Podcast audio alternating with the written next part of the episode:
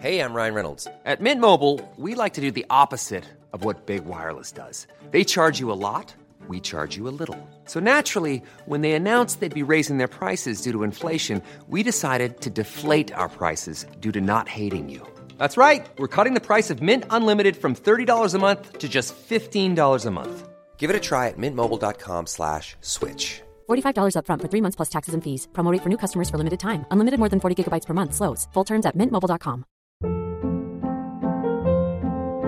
Hold up. What was that? Boring. No flavor. That was as bad as those leftovers you ate all week. Keke Palmer here, and it's time to say hello to something fresh and guilt-free. Hello Fresh. Jazz up dinner with pecan-crusted chicken or garlic butter shrimp scampi. Now that's music to my mouth. Hello Fresh. Let's get this dinner party started. Discover all the delicious possibilities at hellofresh.com.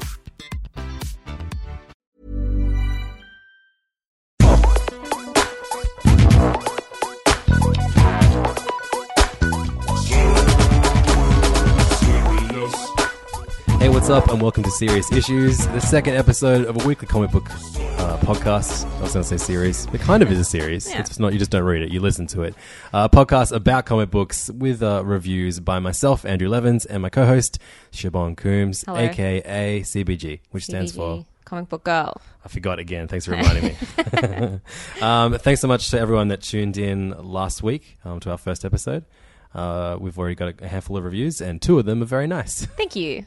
Uh, Thank you. Thank you also for the constructive criticism. Always appreciated. No, absolutely, and uh, you know we'll, we can address that later in the episode. um, today we've got some uh, wild first new issues. Uh, and some uh, other issues. Uh, we've got we're going to hear from uh, Captain America, X Men, Jughead, Saga, Darth Vader. Lots of good stuff on the show right now. So uh, as we start each week, we're going to review the new number ones and see if we're going to read number two. So uh, what should we call this segment of, of number ones? Um, First things first. nice. All right, Good. cool, good segment, amazing. um, let's kick it off with X Men '92 Number One, which is a very confusing title. Yeah. Um, what this is is a callback to the animated series of the X Men, um, which from the '90s uh, that you probably didn't watch any of, Siobhan, or No, of course I did? did. I Okay, grew up cool. watching that. Is it is it explicitly referencing that series? I guess it's it that, that kind of fun era. I don't remember Psylocke being in the animated series. Someone feel free to correct No, you're right. Yeah, it's very, it's very much a, a callback to the '90s comics as well. But I, I think when didn't they have a uh, in within Secret Wars there was like a, a, an Yeah. X Men comic that like actually was the return to the animated stuff.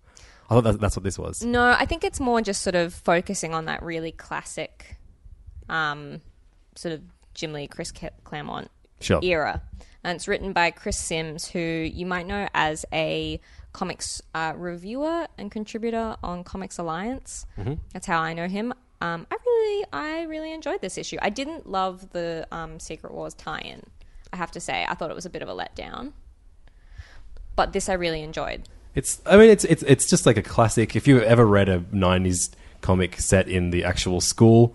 Yeah. For, for mutants, it's just you know that they inevitably get attacked and stop doing their school duties, and the kids are like, "Oh wow, I love going here because Wolverine always gets into action." It's the best school ever. So in this issue, they are um, attacked by what seems to me a very classic '90s style of supervillain, which is the Russians. So I love, I always love Russian superheroes and supervillains because they always have really hilarious, like communist Soviet kind of names, like the Rocket Reds. Yeah, Red something. all that. Um, but so this was pretty classic, lots of like hilarious accents, lots of boy je moi and all that kind of stuff. Um, but really just like a good fun issue. I thought that um, I think that Chris Sim- Sims is getting better and better as a comic book writer as he goes along. I think when he first the first couple of issues that uh, he wrote for the Secret Wars tie were a bit sort of too wordy, which Right. does kind of fit with that like era, but it doesn't quite work in that's that's why I can't I can't read go back and read Chris, Chris Claremont comics. I know that they're regarded by many as the best comics ever, but every single action comes with three speech bubbles describing the action they're about to take, why they're about to do it, who inspired them to do it, and the possible consequences of the action, and it- everything that has led them up until this point. Yeah, um, but this was much more sort of really fast paced, really fun. If you aren't familiar with like the wider X Men universe, this is a great issue to read because everyone knows Beast, everyone knows Wolverine, everyone knows Storm. Um, the art's really, really fun, really bright, poppy colors. Like, you know, it's it's nice to see um, a good, fun X Men story that exists outside of the current sort of continuity, which is a bit more grim for the X universe. Sure, but uh, we reviewed one of those last week too. Yes. The worst X Men ever. So I Oh re- yeah, yeah. So there's a couple of fun X Men comics out there. and, and, I, and I'm not saying there shouldn't be more than just one, but No. I definitely, uh, I definitely um, enjoyed Worst X Men considerably more than X Men '92 number one. Yeah, that's true. I guess they're very different. This is more of a classic, kind Totally. of just straight up X Men romp. Yeah, whereas Worst X Men ever is a, a straight up comedy. Hmm. Um, Siobhan, will you be reading X Men '92 number two? I definitely will. All right, What lock it in, guys. I'll read it. I'll read it. Okay, I have to read everything you read right now. We, we mirror each other, so really, you're making the decision for us. Uh, let's move on to Image. This week, they put out a comic by um, writer and artist Jimmie Robinson, who is most famous for his creation of Bomb Queen, who is a risque character. Um, uh, who has not one but two boobs, um, And, they are something. and let sh- me tell you. And she can make explosions happen. I've never read a I've never read it. no. I've I've enjoyed the covers immensely, um, but I've not actually. It's it's like a tongue in cheek, sexy superhero book. yeah, I think it's sort of in the same vein as like empowered and those style of kind of sexy superhero. romp Sexy, but aware that it is being sexy Yeah. and taking the piss out of that kind of comic as well. while still being hugely exploited. Yeah. uh, so this is uh, very different to Bomb Queen. This one's uh, called Power Lines Number One, uh, and uh, it's about. Uh, the power lines that exist beneath the earth, and uh, how people, uh, many ancestors many years before us, used to access these power li- lines and uh, I don't know, access the power within them. And get cool powers. Uh, so the, the the power lines in this world have disappeared, and um, they have they're making a return um, and giving powers to two very unlikely suspects. One of them is a uh, a young hoodlum in uh, in California, and the other one is a uh, like a boring forty something year old white Christian mother. Yeah, with some fairly conservative views and opinions. Definitely, these guys are the classic. Uh, uh, Odd couple. that's right. um, it's pretty on the nose. Um, it is a little. and the art is very simple. Um, I kind of actually I, I love some of the face the facial I work I was going to say, I think he did some really incredible character work in really differentiating the faces. Um, but it is a little bit sketchy looking. You know, I would have liked to see it with maybe some like stronger inks. yeah, um, the story is like you know it's it's racial politics that you've definitely read, seen, Hmm. watched, listened to many many times. Not particularly anything new or groundbreaking there, but that doesn't make it any less important to spotlight in a, in a comic like this. No, for sure. And I definitely like um, the fact that it's all sort of coming back to a Native American kind of perspective and all that sort of stuff. Um, but it, it it didn't grab me. No.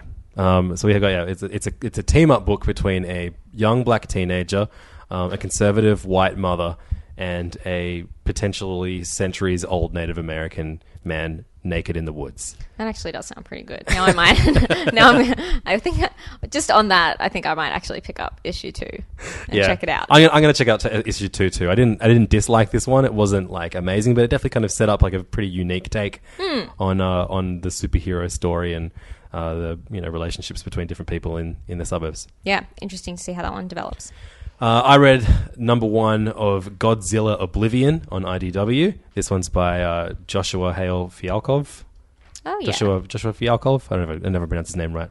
Uh, I think, but that is what you do on comic theme book in this podcasts. is that we do not pronounce names correctly. Uh, artwork by Brian Churilla. Um, now this uh, this is one of many Godzilla comics that IDW have put out in the last uh, couple years.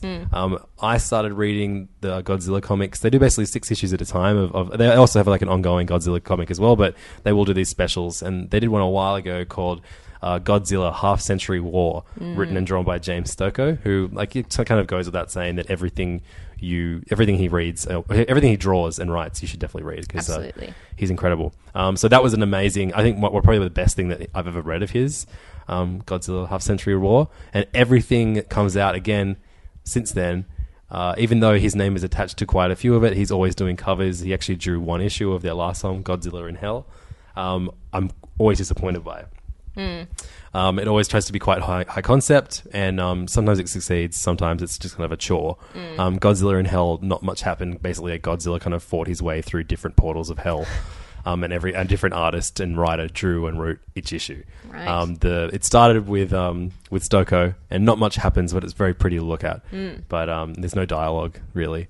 Um, but this one, Godzilla Oblivion, is um, basically about um, scientists on our Earth um, working for a corporation making a device that can go between worlds. They open a portal and they go to a, ver- a version of our world where Godzilla reigns supreme and there are monsters everywhere. Godzilla keeps all the younger monsters in check, but in return, humanity has to do right by Godzilla. Nice. Um, or like pretty much avoid him at all costs. I like the sound of this world. Yeah. How do I how do I get there? but so in in in getting to this world, the um, the the scientists realize that they've left the dimension, the portal to their dimension open, and um, King Ghidorah, the three-headed dragon beast, um, it, it- the issue ends with him going back to our Earth. Um, this is by no means a great comic, but it is extremely fun. Yeah, I was gonna say Um, that sounds totally incredible. And I actually now also really want to read Godzilla in Hell.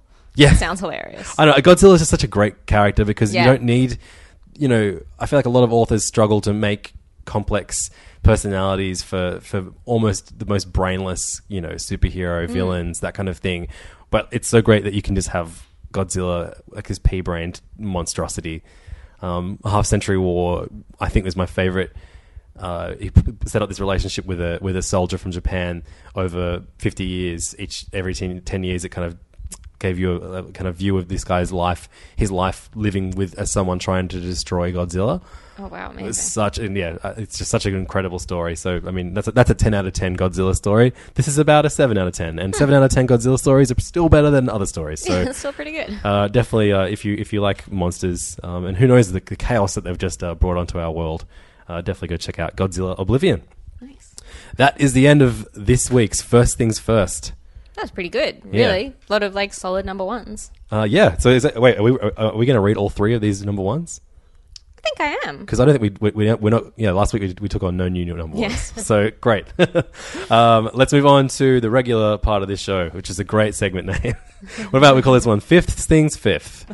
Because we're going to start with issue five of Jughead. Um, Jughead is one of Siobhan's favorite characters. He is. I have him tattooed on my back. Oh shit, you do too.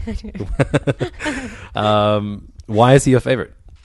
Um, there's just something, the ineffable quality of Jughead, where he's just like,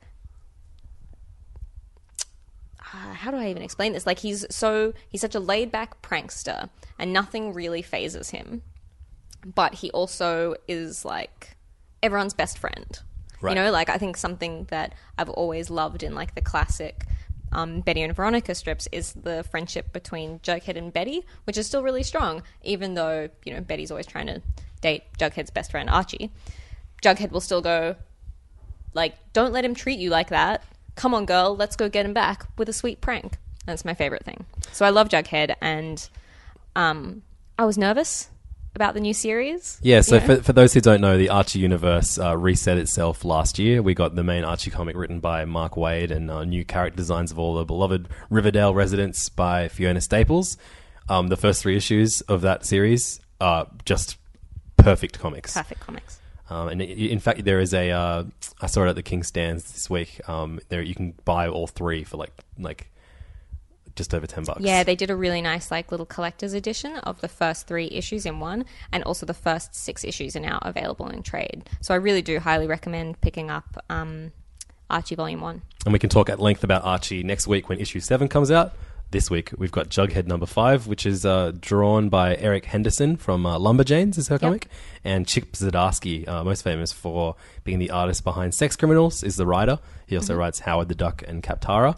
Um, Siobhan, I know you're a fan of Chip Zdarsky as an artist, so Yes. you were hesitant to be really excited about this book because you don't love, love Chip as a writer, right? Yeah, well, I mean, in the past, I've not. I, I didn't love Kaptara. I sort of felt like I liked what he was going for, but he was pushing like he was trying to put too much into the book, and everything was too quippy and too silly yeah, and it's too a funny. it's a very high concept space comedy.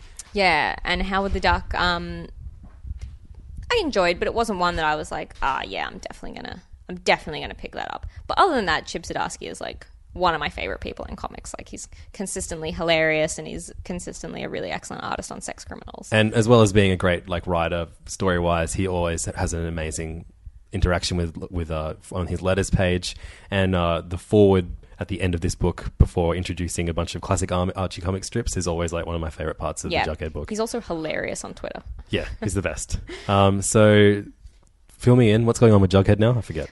Um, so I He got I, expelled. I just love this. I love Yeah. this comic so much. Um, so Jughead was suspended because he accused the um, new principal who ousted the bee, Weatherbee, the classic um, Archie school principal, and this new principal is called Stanger, and he is trying to um, train the Riverdale High students into becoming super spies, which sounds mental because the Archie comics are fairly grounded in reality, but the Jughead strips have always had a sort of history of sort of fantasy and like dream sequences and these sequences where they're superheroes and sequences where they're super spies.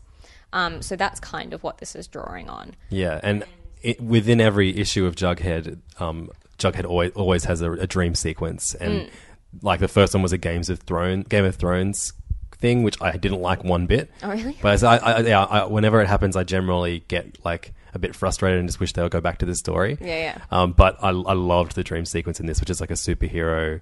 I think because this n- normally the uh, the dream sequences happen quite early in the book, whereas this waited until about halfway through the issue, so Yeah. you could see it reflecting everything that had happened in the book so far. Mm. It was really enjoyable. very very enjoyable and erica i don't think it can be stated enough how much erica henderson is killing it on this book like she is hilarious i think the physical comedy is outstanding i think the little characterization for each character is amazing you know they've really really distinguished betty and veronica's faces finally which is pretty funny um, but yeah i just this is I, I think i maybe enjoy jughead more than the main archie series now Well, you don't have an Archie tattoo on your back. no it's true i don't i know where my allegiances lie Um, yeah, I, I love this too. And I'm I'm always baffled at like Erica Henderson deserves props for being one of the most busy people in comics Mm. today too. Because as well as does she write and draw Lumberjanes or just write it? you know i actually don't know We should look that up. Um, But she also does the art on Squirrel Girl, the current Squirrel Girl series. yeah, and, and and draws Jughead every month too. Yeah, that's uh, that's an amazing uh, amount of work to keep up with. So props to you, Erica Henderson. I especially love the bit where they go to the um, Sunnyside, which is like a lo- like nearby town, and Like they uh, the, the equivalent of Shelbyville. in yeah the yeah yeah, and they come across like hilarious like gender swapped versions of all the characters, which is pretty funny. Uh, especially when Reggie finds Regina. Yeah, That was the, very great. fall in love. I love that the. I feel like the the retelling of, of, of Reggie is like my favorite thing of these new Archie books. Just like the outward acceptance that he's just this big jerk and he knows it. Yeah, yeah, I love that. I love Reggie being like a really unrepentant villain. know? Yeah, so great, and he and and him just being fully aware of it too is a great new kind of take on the character. Absolutely. And I do love that they're including the classic Jughead strips in the um, back of the issue because they're still I, I still find them so funny. I don't know I'm alone in that and I'm just like got the sense of humor of a old man in his 90s but Yeah. they make me laugh so much. I think it's such classic cartooning. Well, my, my son's name is Archie, and when he was born, I actually asked you to recommend me a few classic Archie runs, which I Mm. then went and bought. Um, so maybe we should do a uh, in the future like a, a, a kind of primer of, Oh, uh, yeah. of, of Archie through the ages. I have a lot to share. Let's move on to Batman and Robin Eternal. This book was coming out 10 years ago. Siobhan would also have a lot to share about this universe. Hmm. But uh, as we stated last week, we're not too keen on the uh, DC New 52 universe, but we've only got one more issue worth of comics to stop caring about it. um, this is issue 26 of a 26 issue run. Uh, we've only read one issue, and that issue is issue 26. so you should uh, take our judgments of this book at face value. Um, this book came out every week for the last 26 weeks. Um, it was written by a huge team of writers and artists, uh, spearheaded by James Tynion the Fourth and Scott Snyder. Um, basically, it is a follow up to Batman Eternal, which was a I think they ran for an entire year that Yeah, I book. think so, yeah. Um, about a just a big, great big story about Hush, again in the Yeah. in, the, in the, D- the New Fifty Two universe. Um, this one is more about the character of Robin and all the different Robins that have been Robin in in the DC universe. Um, And i- i- if not Robin, then someone that's worked closely with Bat- Batman. Like all the the sort of Bat family. Um, the greatest story, at least I could gather, is that Dick Grayson's mother. Um, Is it actually his mother, or is it just someone called mother? That sorry, that's probably not um, a question for right this second, but it was one I was interested in. let's let's both instead of looking it up, let's both make hypothetical decisions on uh, whether we think it's his mother. I think it's his mother. I think it's not his mother because his mother died in the circus ring. Here's a here's a question for you, or did she? What is she? Mm, please tell us. Um, yeah, please tell us. Serious issues at kingscomics.com. Uh, you can be as infuriated as if you as, if, if you like as much as you want because uh, we, we're totally offending you if you've actually read every issue of this. Um, there's a overarching plot. This mother character has uh, seemed to have fabricated, not fabricated, basically put into motion the deaths of several characters that have. Uh, Several characters that have, the, the deaths of which have had uh, hu- huge impact on, on different Batman characters, um, including Harper Lee, Yep. Harper Row. Harper Lee is a famous. Yeah, I was gonna say, Harper Lee wrote To Kill a Mockingbird. Yes, she did. um, Harper Row um, was a character introduced by Scott Snyder in his Batman run. Um, her mother was killed by this mother character. Or killed? No, she was killed by Cassandra Cain. Yeah, heavy. Oh, oh, by the way, spoilers. Sorry. uh, people died and characters are responsible. Apologies if we ruined that for you.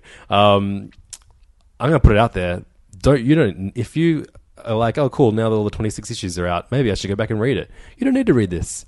No, well, I don't know. I sort of liked the idea because in this, the character of Mother um, has built up an army, not dissimilar to the Bat family, and sort of brainwashed them into doing her bidding. And I think that the sort of core idea at, at the center of this book is like, was Bruce like justified in sort of bringing all of these children in to be his sidekicks, which I think is like a fairly relevant question that every comic book fan's ever had. So I kind of like that they sort of address that in an interesting way um, and sort of get to a bit of a conclusion. You know, like in the like in the end where um, Dick Grayson goes, you know, you didn't make me Robin. I was headed down that path anyway. And I was like, no, you weren't. no one was headed down that path. It's a crazy thing to say.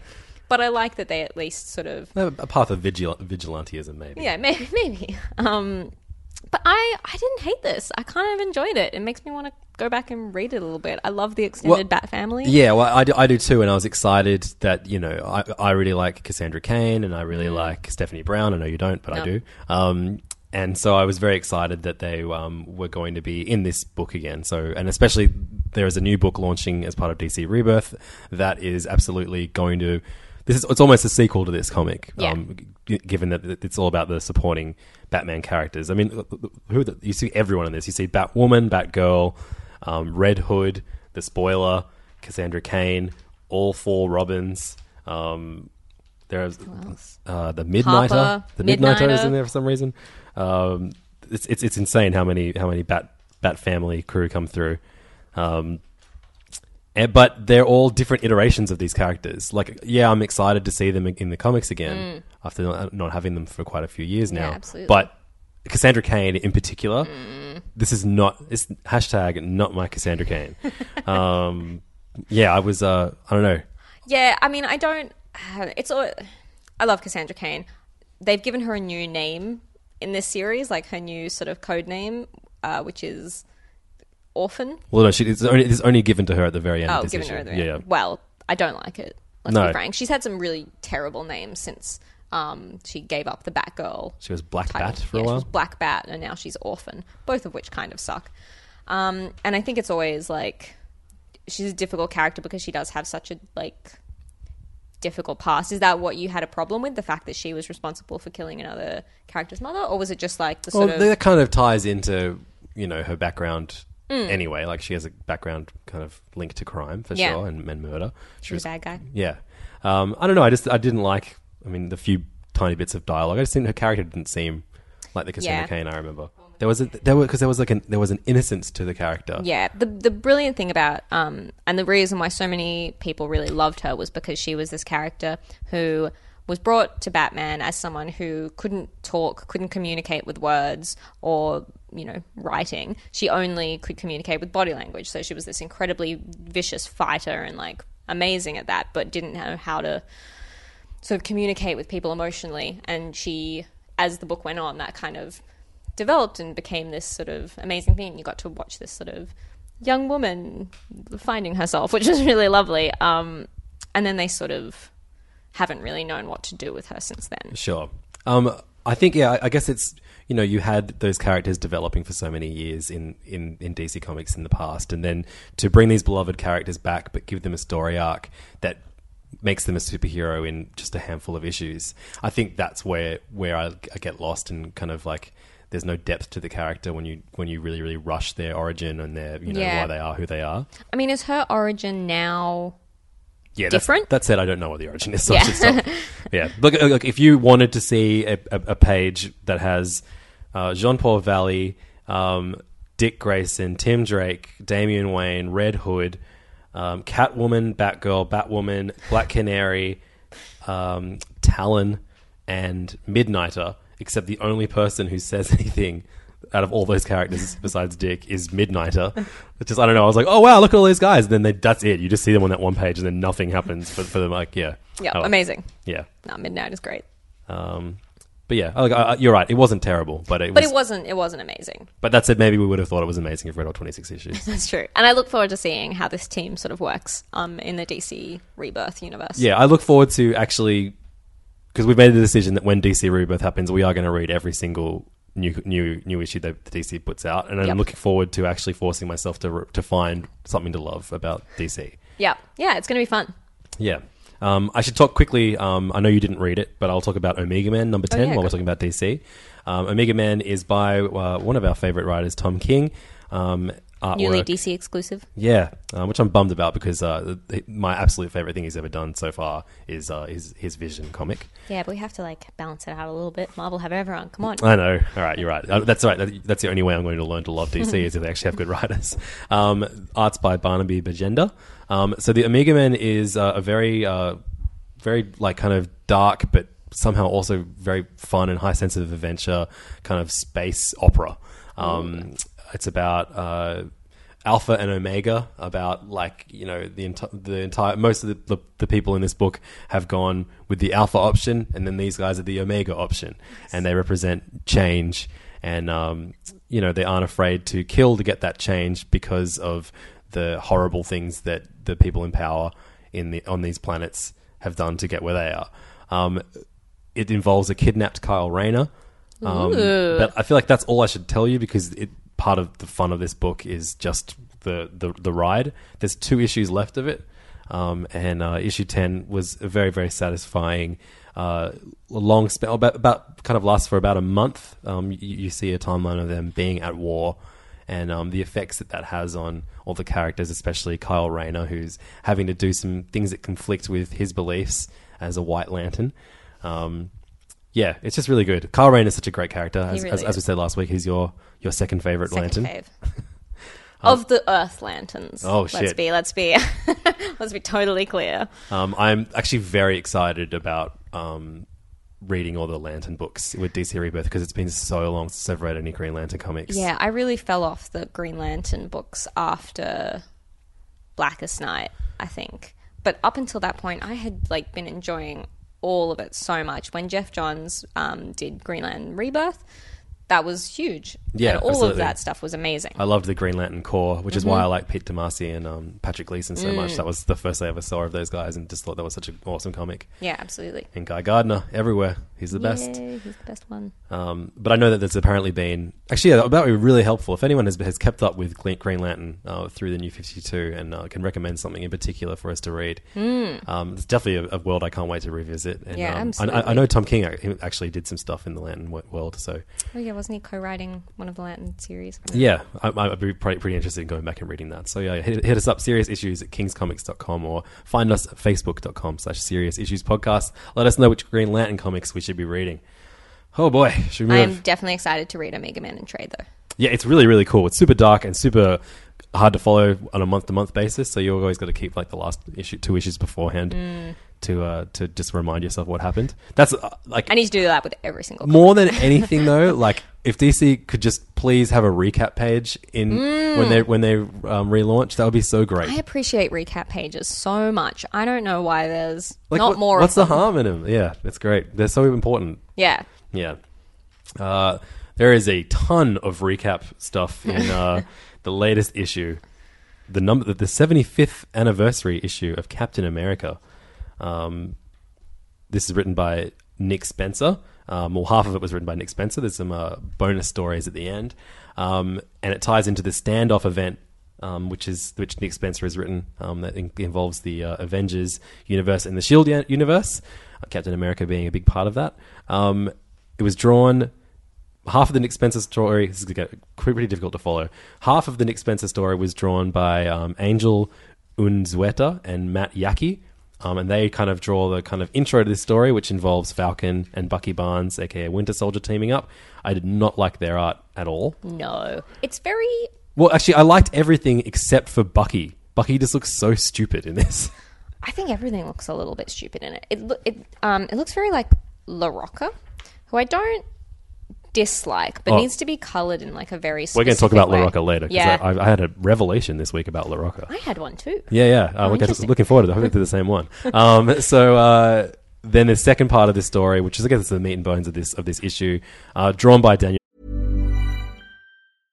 Hey, I'm Ryan Reynolds. At Mint Mobile, we like to do the opposite of what Big Wireless does. They charge you a lot, we charge you a little. So naturally, when they announced they'd be raising their prices due to inflation, we decided to deflate our prices due to not hating you. That's right. We're cutting the price of Mint Unlimited from $30 a month to just $15 a month. Give it a try at mintmobile.com slash switch. $45 upfront for three months plus taxes and fees. Promo for new customers for limited time. Unlimited more than 40 gigabytes per month. Slows. Full terms at mintmobile.com. Planning for your next trip? Elevate your travel style with Quince. Quince has all the jet setting essentials you'll want for your next getaway, like European linen, premium luggage options, buttery soft Italian leather bags, and so much more. And it's all priced at 50 to 80% less than similar brands. Plus, Quince only works with factories that use safe and ethical manufacturing practices. Pack your bags with high-quality essentials you'll be wearing for vacations to come with Quince. Go to quince.com slash trip for free shipping and 365-day returns. Millions of people have lost weight with personalized plans from Noom, like Evan, who can't stand salads and still lost 50 pounds. Salads, generally, for most people, are the easy button, right? For me, that wasn't an option. I never really was a salad guy. That's just not who I am. But Noom worked for me. Get your personalized plan today at Noom.com. Real Noom user compensated to provide their story. In four weeks, the typical Noom user can expect to lose one to two pounds per week. Individual results may vary.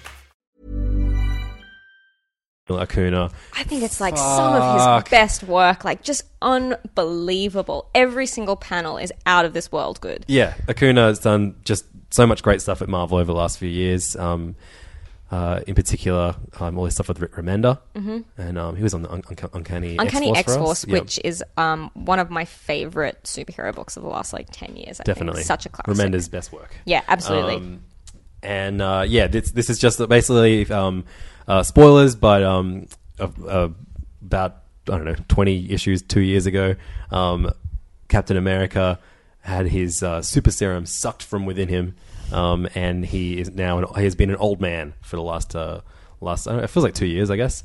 Um, and there's a, a massive event now called Standoff, which is about all of the bad guys that Shield have um, have caught in the last few years. Ha- they've put all the bad guys in this place called uh, Pleasant Hill, which is a construct made by Maria Hill and Shield, uh, powered by a cosmic cube, and the cosmic cube has chosen to show itself as the body of a Small girl. small girl who is a character.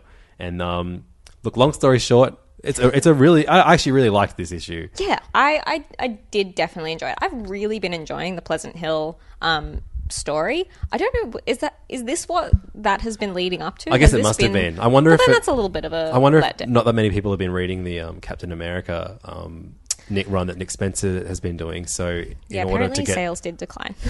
Um, and I I feel bad that I that I haven't been reading it because I, I- I really like Falcon. I like Yeah. Nick Spencer, and uh, has Acuna been doing the artwork and all this entire no, run? Oh, right. no, but they have had someone really good on art. Right. I've been enjoying that series. I'm not the hugest Nick Spencer fan, but I definitely love the concept of Falcon as Captain America, and I really, really liked the first couple of issues. It's fallen off a little bit for me in the last couple, but um, I definitely enjoyed this a lot. Yeah, I mean that said though, it's all about Steve. Yeah. um, but it's a great Steve Rogers comic. It's with some just absolutely knockout art. That Ah. that double page spread in the very middle of the comic is just Yeah, like extraordinarily beautiful. Like Acuna has developed, like even more over the last couple of years. Like the facial expressions are so distinct and yeah, full of There's a sketchiness to humor it. Like it and- reminds me a bit of like Sean Phillips as well, who's Mm. probably my favorite artist ever. And I don't know who does. I don't know if Acuna Acuna does his own colors because he has a very distinctive color palette. I think generally that's quite and like style. Yeah, well, it just Um, just says, just credits him as the artist, and there's no uh, Amazing, yeah, incredible I work. think it must all, must be all him. So great. Yeah, really, really a special issue. I think. Yeah, um, and so yeah, now we, we uh, the, the Cosmic Cube girl uh, gives Steve Rogers, the old man Steve Rogers, his his his powers back, and he is now Sexy young, Steve once more. young and sprightly again. Um, which means we are now going to have two Captain Americas. So the Marvel Universe currently has two Spider Men. Yep. two Captain Americas, and one and a half Thor. Yeah. one worthy Thor and one unworthy Thor. Um, I'm not mad at that though. I think No. I, I think I love just absolute havoc within a comic book universe. I don't- also don't love. care. I Just love the pick- concept.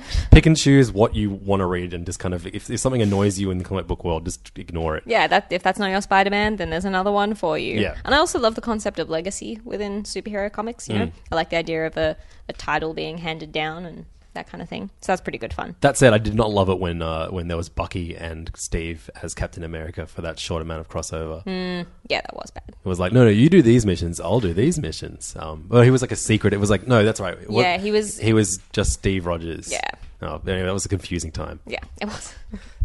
Um, so after this uh, massive issue, um, because it's the 75th anniversary of Captain America, uh, happy birthday, Steve Rogers. Um, we've got three backup stories, um, the, and it's an incredible roster of um, creators. The first uh, story is called Presentation and uh, is written by Joss Whedon, aka creator of Buffy, director of the Avengers movies. You know who he is. Yeah, and uh, John Cassaday on art. Uh, those two teamed up together for Astonishing X Men, Mm. one of the greatest runs of uh, uh, the early 2000s. Absolutely. Um, then we've got Tim Sale, most famous for his work with Jeph Loeb on um, Batman: The Long Hol- Halloween, and um, All the the- color books at Marvel, Hulk, Grey, and all those ones. and most recently um, Captain America White. Yep. Um, they teamed up, um, and so he does. He writes and, and draws a very very simple and sweet story. Mm. Um, and Tim Sale still just got it though. Like I loved that that uh, double page spread where you watch, you follow sort of Steve's progress through the Hydra base. Yeah. just really amazing. And um, uh, then the final story, and that's the one I probably enjoyed the most, um, is by someone that I don't think you've ever really seen uh, write for Captain America before. I could be wrong, but I think I'm right. Mm. Um, Greg Rucka teaming up with Mike Perkins, and Mike Perkins drew a lot of um, Ed Brubaker's Captain America run. Um, this is a really great story about one of my favorite friendships in the Marvel Universe, and that is between Captain America and Black Widow. And it's Mhm. about them going to a ballet performance, and guess who the ballerina is? It's Black Widow. She's so good at ballet and fighting. Um, and uh, ends with a really, really great line about fighting and doing ballet. She says, um, Captain America says, You dance the way you fight. And then she says, No, I fight the way I dance. That's why they taught me ballet in the first place. Nice. I like that. I like that you get like a little bit of Black Widow inserted into a Captain America 75th anniversary. That was like, I, if I had to choose like one of my favorite, like probably the most, my absolute favorite thing from from the last few Marvel movies. Mm. That awesome. Uh, uh, all of Black Widow scenes in Captain America 2 Winter Soldier. Yeah, amazing. I, and then I would just watch them just so frustrated that she hasn't got her own movie yet. When will it happen, Marvel? Um, but also the the Joss Whedon story was like in typical Joss Whedon style, quite sort of uh, sentimental. But I did enjoy it a lot, and I love um, John Cassaday.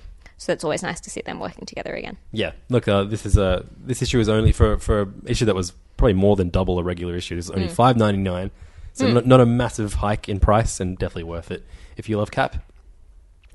Cool. Yeah. Should we move on to uh, chapter 35 of Saga? Woo! Um, you, I'm sure you know what Saga is. Written by um, Brian K. Vaughan, drawn by Fiona Staples. Um, Classic. Notice that uh, Fiona Staples is first. Yeah, I know. I just noticed that. now. That's awesome. too, yeah. Um, so this is a very ongoing. I guess you'd call this a space opera as well. Yeah, I think that's how it's largely defined. It started off as a very uh, small seeming story about a family and has expanded across this whole um, really interesting space world. Um, and I'm I'm still loving it. Still loving every issue. Yeah, I mean, it's definitely uh, like you know, it's a, it's a slower story than it used to be. Um, Yeah. which I'm perfectly okay with. You know, it's like he's you don't get the incredible thrills and and, and like you know knockout cliffhangers of Yeah. the first few books, but it's still like a great ride. You love these characters, you know who they are, and like the trust is there with the creators to do a great story and do what's right for the story. So Yeah. yeah, I mean, uh, I, I think we don't need to talk about any of the story, to be honest, because I, I know a lot of people read this in trade and I don't want to spoil any of it. But um, this is the penultimate issue before they take another break after issue 36.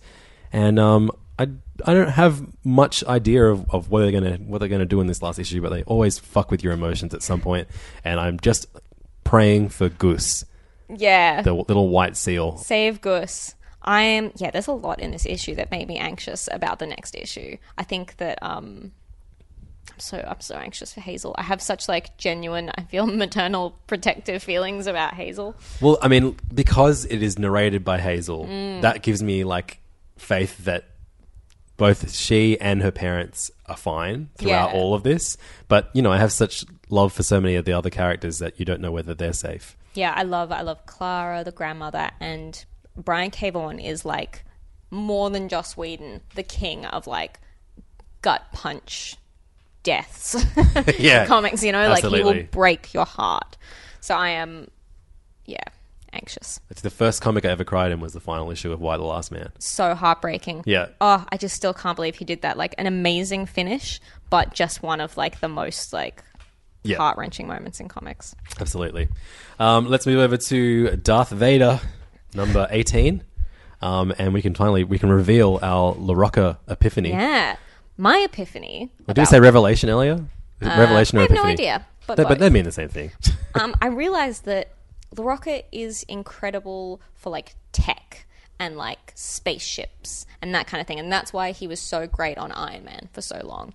But faces and people, eh, it's not his strong suit. You know, I'd I'd love to see him do like a full like just mecha. No, so this is the complete sorry. opposite for me. Oh, really? I did not like his work, especially on the faces in Iron Man. And review, I, I always kind of thought of him as quite a rough artist. So when this Darth Vader series launched, I was like, oh, I'm kind of sick of Kieran Kieran Gillen because I was reading all his creator and Mm. stuff at the time.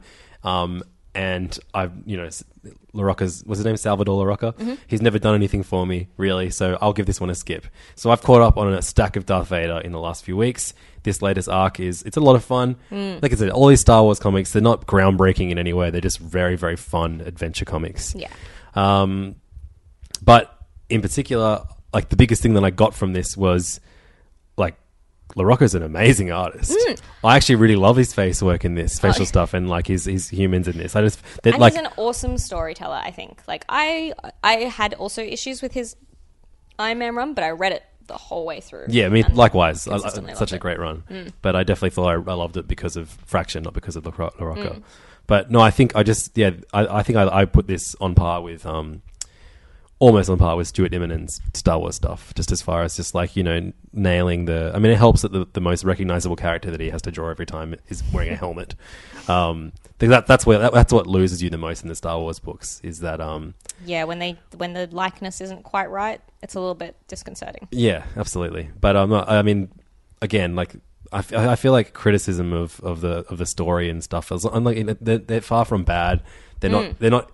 They're not incredible stories, but it's just like the fact that they're not writing bad stuff. I feel like is commendable. Yeah, yeah, yeah, absolutely. The fact that you like it's very rare to see um, comic books taken from like established properties that hold up. You know, like a lot of the time it'll just be really disappointing. especially when they introduced so many like new characters and stuff like Mm, absolutely. that. But I I love think that- the the evil versions of R two D two and C three PO. Yeah, they are hilarious. I really especially love the evil version of R2D2. What's his name?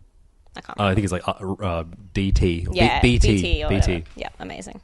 Um, and the uh, evil C3PO, who is black with red eyes, um, has a very hilarious um, moment in this where he suggests that um, he Darth Vader help him make an like is that like at the the crux time of a battle? Like there Yeah. couldn't be more time couldn't be more of an of, of the essence, and he suggests that they create an engine that harvests human blood, and then So I love that because he's like just as annoying as C3PO. yeah, absolutely, but he's just evil and hate, Yeah. and hates humanity. It's amazing. Very fun, Great um, idea. super fun. I love these Star Wars books are just they're fun. I agree. Um, yeah, great.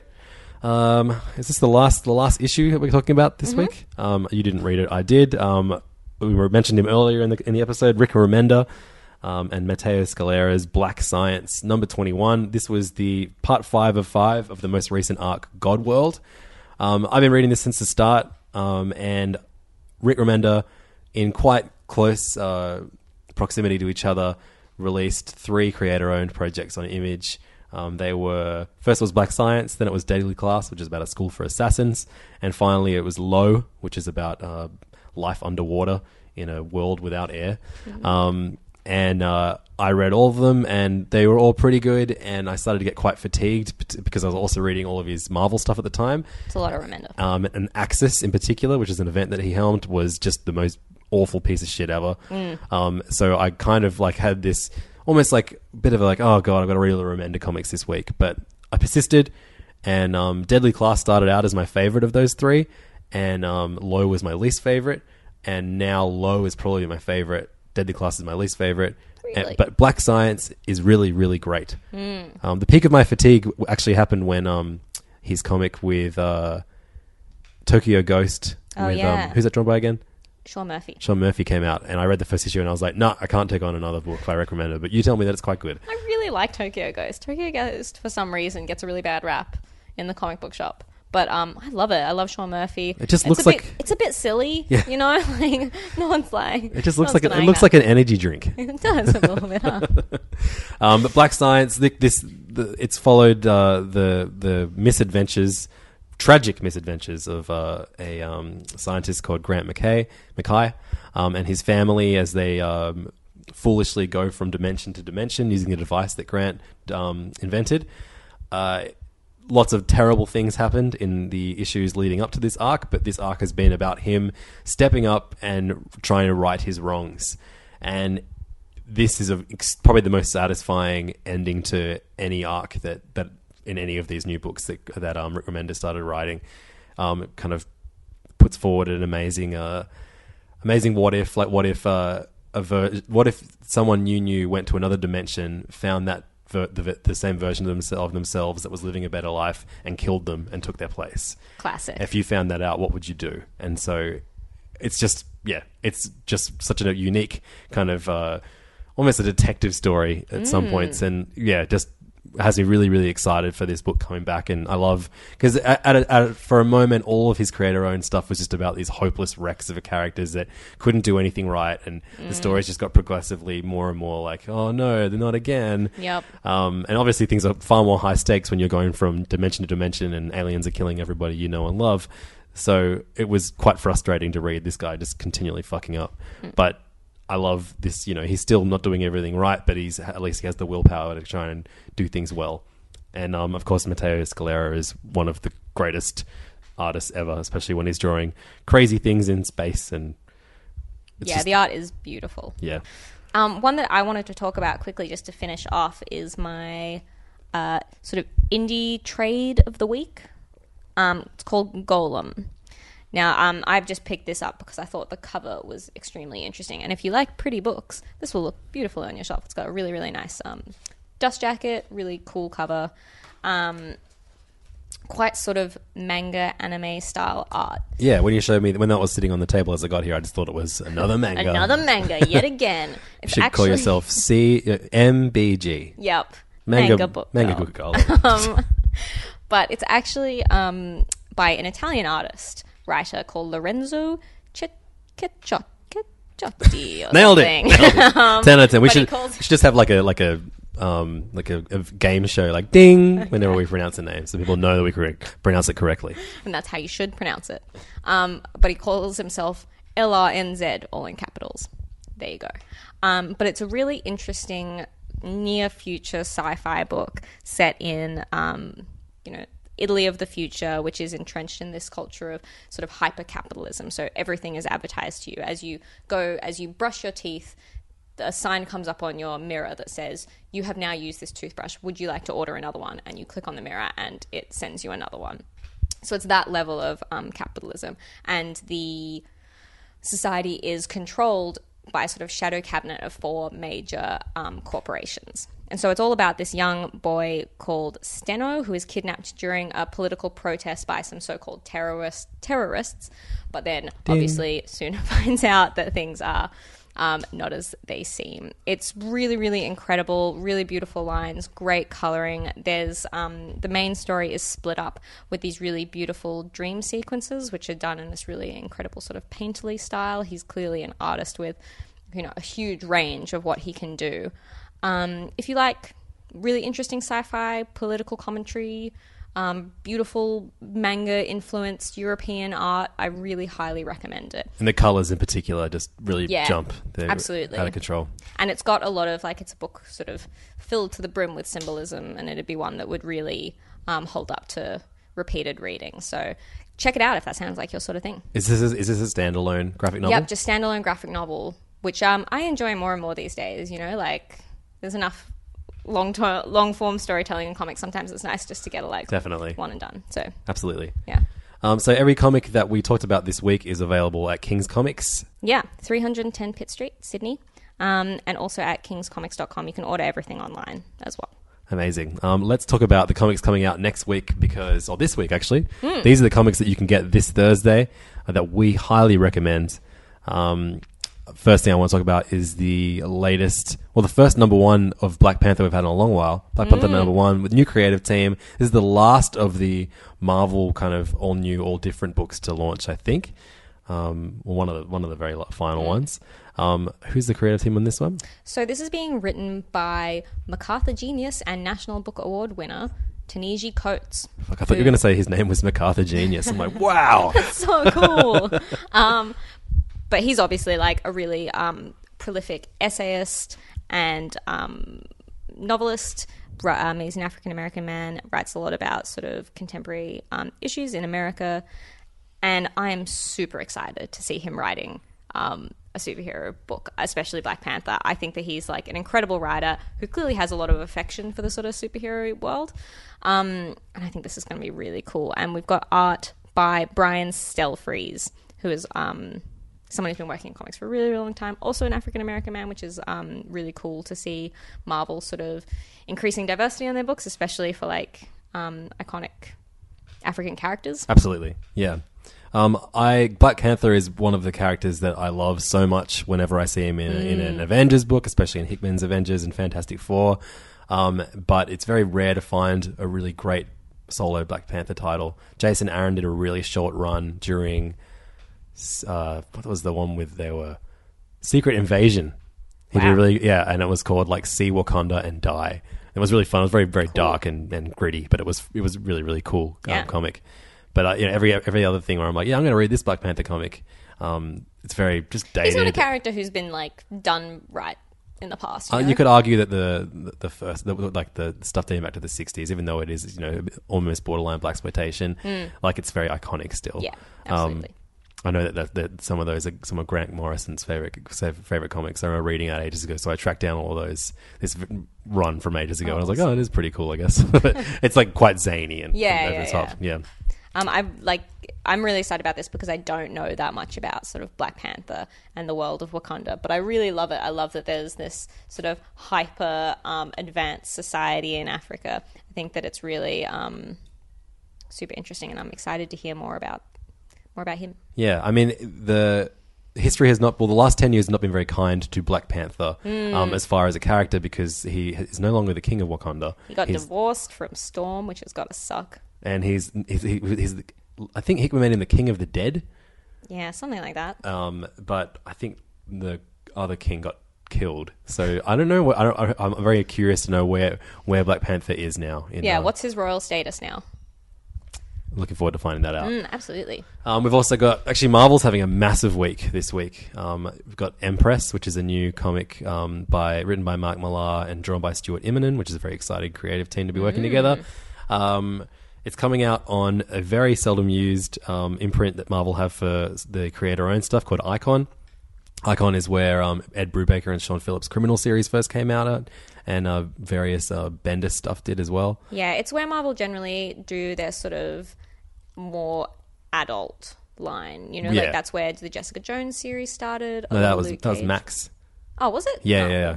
Fucking ignore me then. But um, powers, things like that. that was yeah, definitely yeah. Aquaman. Matt Fraction, Gabriel Bá, and Fabio Moon's Casanova, which is an incredibly out there, wild space series. Um, really, really fun, and uh, probably like, the, like, yeah, one of the, one of the best titles on Icon, along with Criminal. Um, so yeah, it's, it's I, I they don't really put that much out through Icon anymore. I think Bendis had a series out last year, a couple series. I think Bendis is the only person that puts out Icon comics these days. But um, this new one by Mark Millar, who hasn't done anything for Marvel in a long while. Actually, Icon is most famous for putting out Hit Girl and um, Oh, yeah. and Kick Ass. That's the series, and a lot of Ma- um, Mark Millar's stuff. Um, All that really sort of ultra violent stuff that Mark Millar was doing like five, six years ago. yes, which I didn't like one bit, and I for Neither. a while I thought Mark Millar was trash, and Mm. He's had a I referred to it as a Millar Renaissance earlier, Mm. and Sh- Siobhan said, "What the fuck are you talking about?" um, but all of his books on Image since uh, uh, what's it called, Jupiter's something, Jupiter Circle? Jupiter Circle, yeah. I was going to say Jupiter Ascending, but that's definitely that No, terrible yeah. Um, everything since then he's done has been like either very good to very very great. Yeah. Um, I I was like like king of the I hate Mark Millar fan club because I was just like over his gross like exploitation-y ultra violence.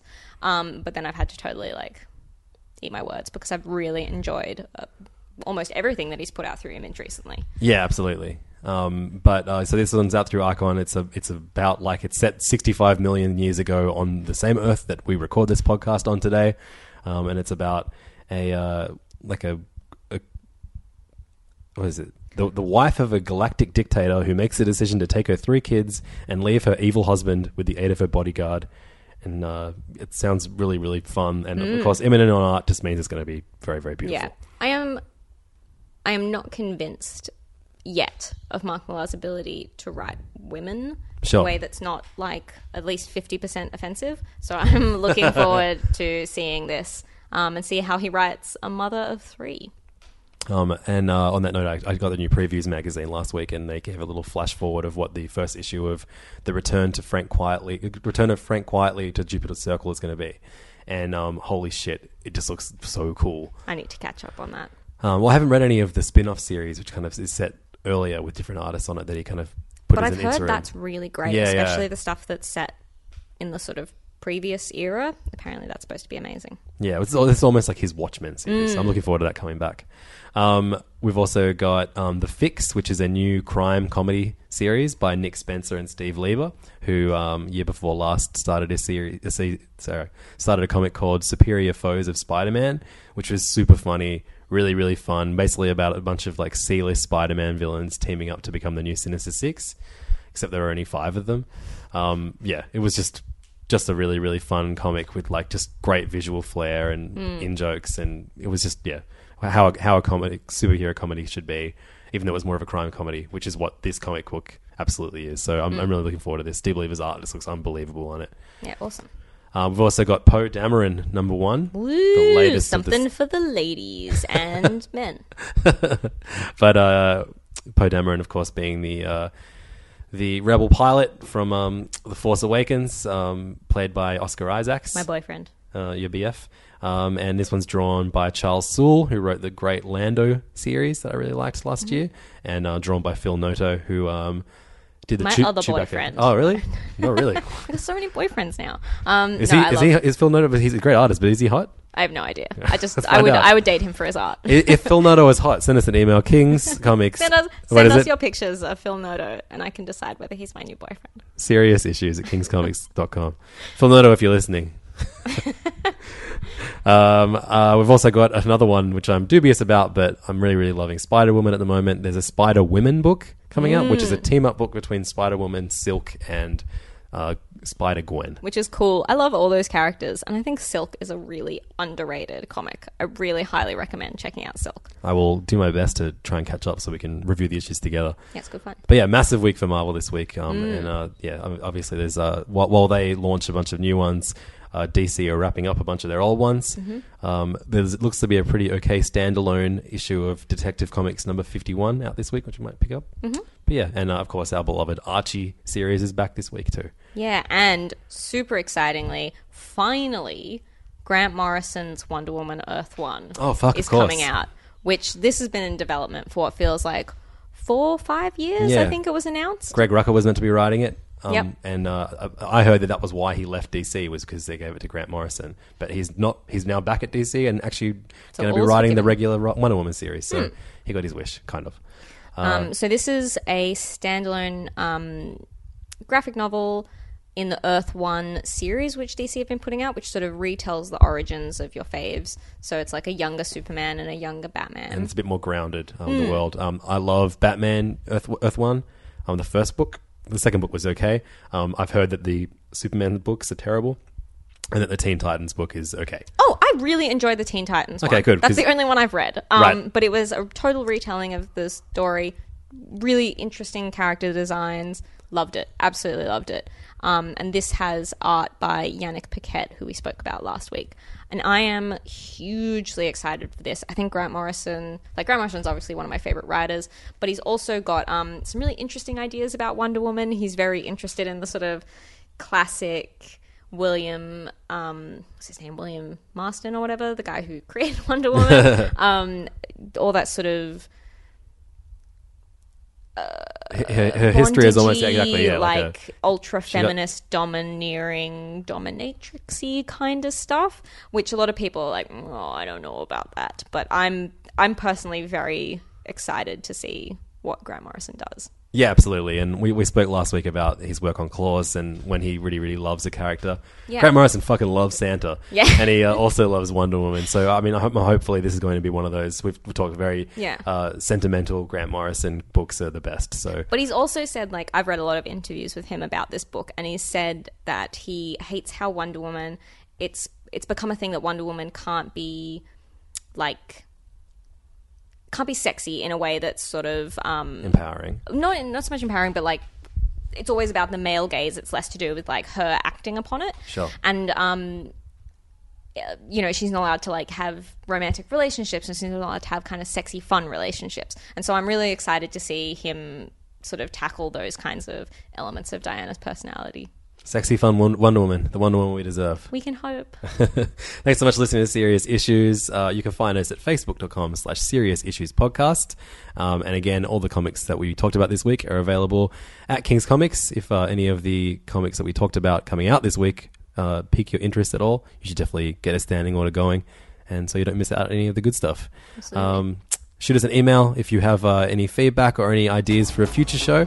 We'd love to hear from you. Serious Issues at kingscomics.com. Thanks, guys.